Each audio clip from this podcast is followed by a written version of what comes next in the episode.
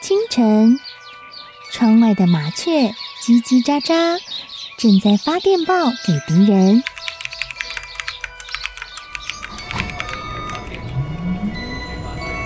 地底下的地铁，像敌人养的蛇，到处巡逻。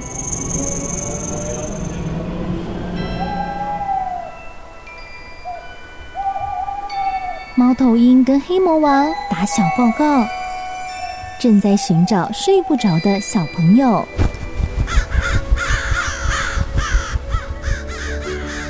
铅笔是对抗邪恶势力的宝剑。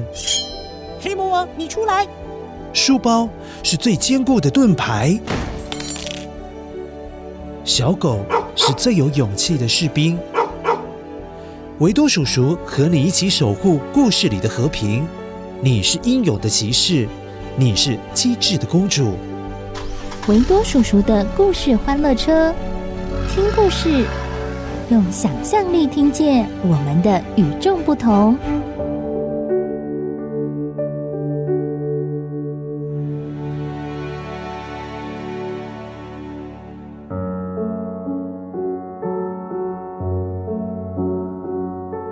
很久很久以前。在欧洲有一个很穷很穷的国家，那一年天气还好热好热哦，热到都没有水可以种出小麦，不然就是热到小麦它长到一半，哎呦，就干枯掉了。乖乖，没有小麦就没有办法生产出面粉，没有面粉当然就不能够做面包，还有也不能做出面条啊。于是附近的小镇闹饥荒。哦，对了，乖乖，所谓的饥荒就是大家都没有东西可以吃，有些人更因此逃跑到其他地方去找吃的东西。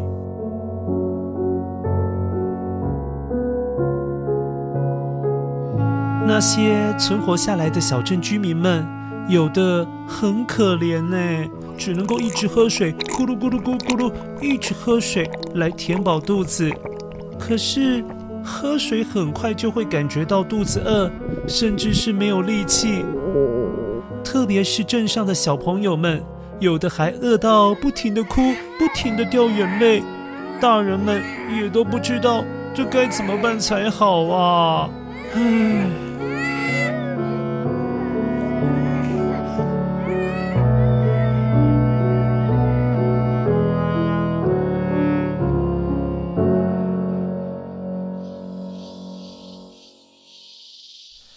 在这个城镇的边边住着一位老爷爷，他开了好几十年的面包店。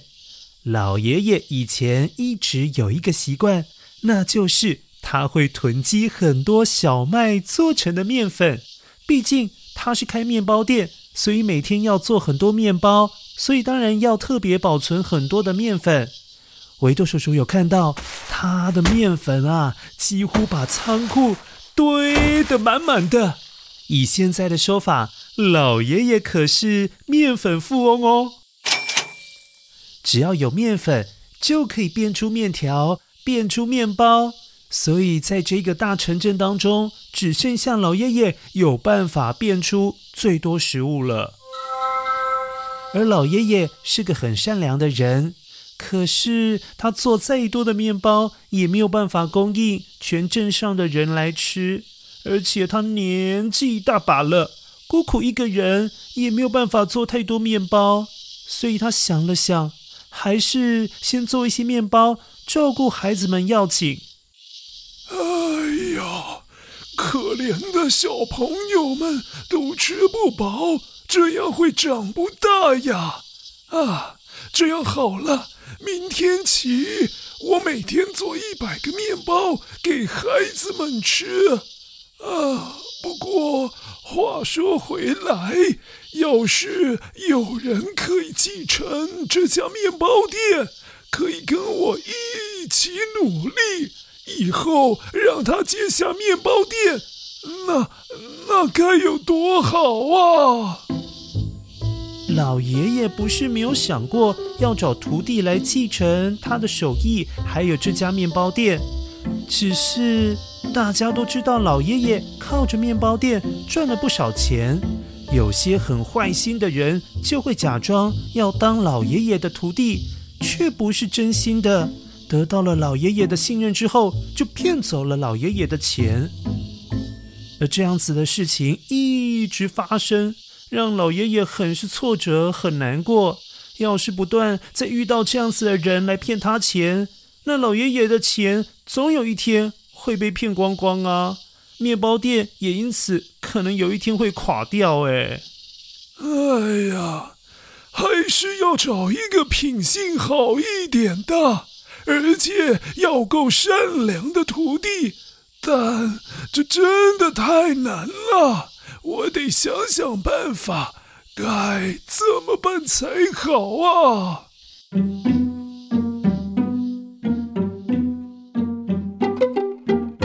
隔天一早，刚刚出炉的面包，哇，那闻起来超级香的耶！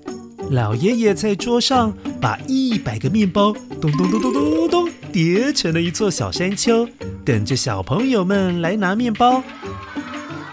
维多叔叔看到这个面包店都还没有开门，镇上的一百个孩子早就排了好长的队伍，一个个摸着咕噜咕噜咕噜叫的肚子，等待着要拿好吃的面包。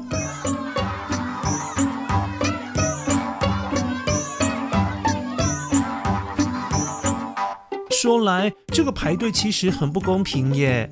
那些年纪大一点的孩子，还有身材高大一点的孩子，总是仗着自己年纪大一些，或者是体型的优势，都排在最前面。而那些比较矮小的、年纪比较小的，总是排在尾巴。哦，那个大亨利又排在第一个。没办法，你要是长得比他壮，自然大家都会让你排第一。就可以第一个拿面包了。哼，我要是长得比他壮，我才不会大欺小呢。乖乖，这样是不是很不公平啊？真的很让人生气耶。不过幸好，至少有一百个面包，那意味着每一个孩子都可以拿到面包，因为有一百个孩子嘛。啊，孩子们呐、啊，慢慢来，慢慢来，面包人人都有，别担心，别担心啊，慢慢来。只是乖乖，面包还是有大有小，当然先挑的人一定会拿最大的那一个，所以越后面拿到面包，那面包只会越拿越小。有一位叫小茉莉的女孩，她的个子就特别的娇小，年纪也算是最小的，总是排在第一百位。也就是说，小茉莉永远都是拿到最小、最小、最小的那一个面包。这里的孩子常常饿到忘记要有礼貌，拿了面包就跑走了，不然就是拿了面包马上啃起来，啊，慢、慢、慢、慢、慢饿到马上吃掉。连对老爷爷说一声谢谢都没有，但是老爷爷知道他们不是故意的。哎，可是小茉莉这一点跟别人很不一样哦，她总是会用双手紧紧握着最小的那个面包，然后在老爷爷的手上亲吻了一下，并且说声谢谢之后才会转身离开。哇，多有礼貌啊！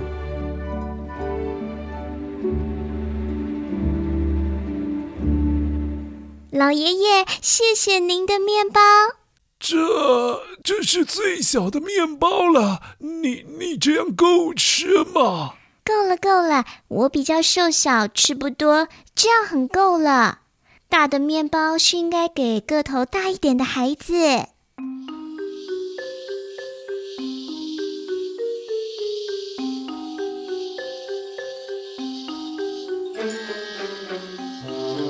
饥荒一个礼拜没有结束，一个月过去了，也还是没有结束，拖了好长好长的一段时间，来到饥荒的一百零一天，孩子们幸好都还有老爷爷的面包可以吃，所以大家都算平安健康。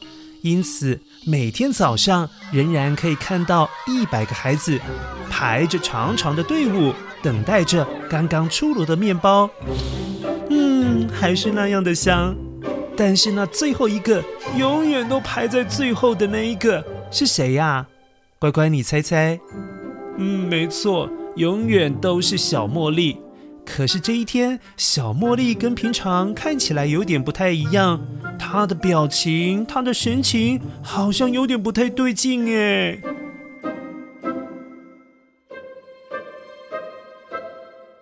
等轮到小茉莉拿面包的时候，小茉莉把手伸了出来，她的手掌心当中有一枚金币，并且看着老爷爷，很担心的说：“老爷爷。”我在面包里发现了这枚金币，应该是您做面包不小心掉进面包里的，还给您，您不用担心，没有不见。你怎么知道这金币是我的呢？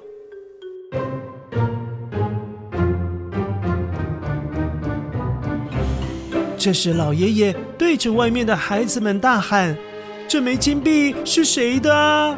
哇！就在这一刻，所有的孩子都涌进了面包店，不约而同地说：“是我的，是我的，是我的，是我的！”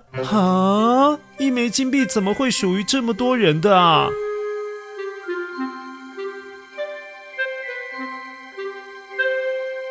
啊哈哈！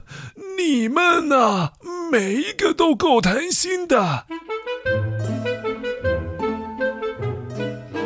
这一百天以来，我轮流在每一个面包里都放了一枚金币。其实你们每一个人都有一个吧，所以这第一百个金币是由于排在第一百位的小茉莉的。这枚金币是我的。啊哈哈。不止这枚金币是你的，以后这家面包店也是你的了。啊，老爷爷，这是怎么一回事？小茉莉呀，说起来，我一直在找一个够诚实、够善良的人来继承我的面包店。小茉莉。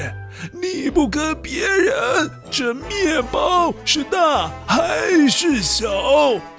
总说这小面包就够了，大的留给其他人，那代表你的心很知足、很善良。而且啊，这一百天以来，只有你把金币拿来还给我。这事实证明你最诚实了，所以你就是我要找的人呐。原来其他小孩子在一百天当中，陆陆续续都有在面包里面发现过金币，也难怪他们每天都还是这么期待来拿面包，就是很贪心，想要试看看，嘿嘿嘿，今天是否可以多拿到一枚金币呢？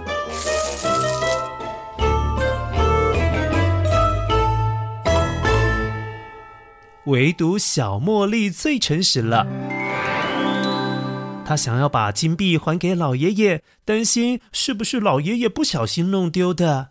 小茉莉的举动让老爷爷好感动哦。老爷爷觉得小茉莉以后一定会跟她一样，是个善良、温暖而且又诚实的面包店老板。后来，小茉莉就跟着老爷爷一起做面包、做饼干，哇，做好吃的蛋糕。老爷爷过世之后，小茉莉真的继承了这一家面包店。而每当小镇上又遇到饥荒的时候，小茉莉就会跟老爷爷以前一样，做了好多的面包，免费发给小朋友们吃，帮助他们能够度过每一个最艰难的时刻。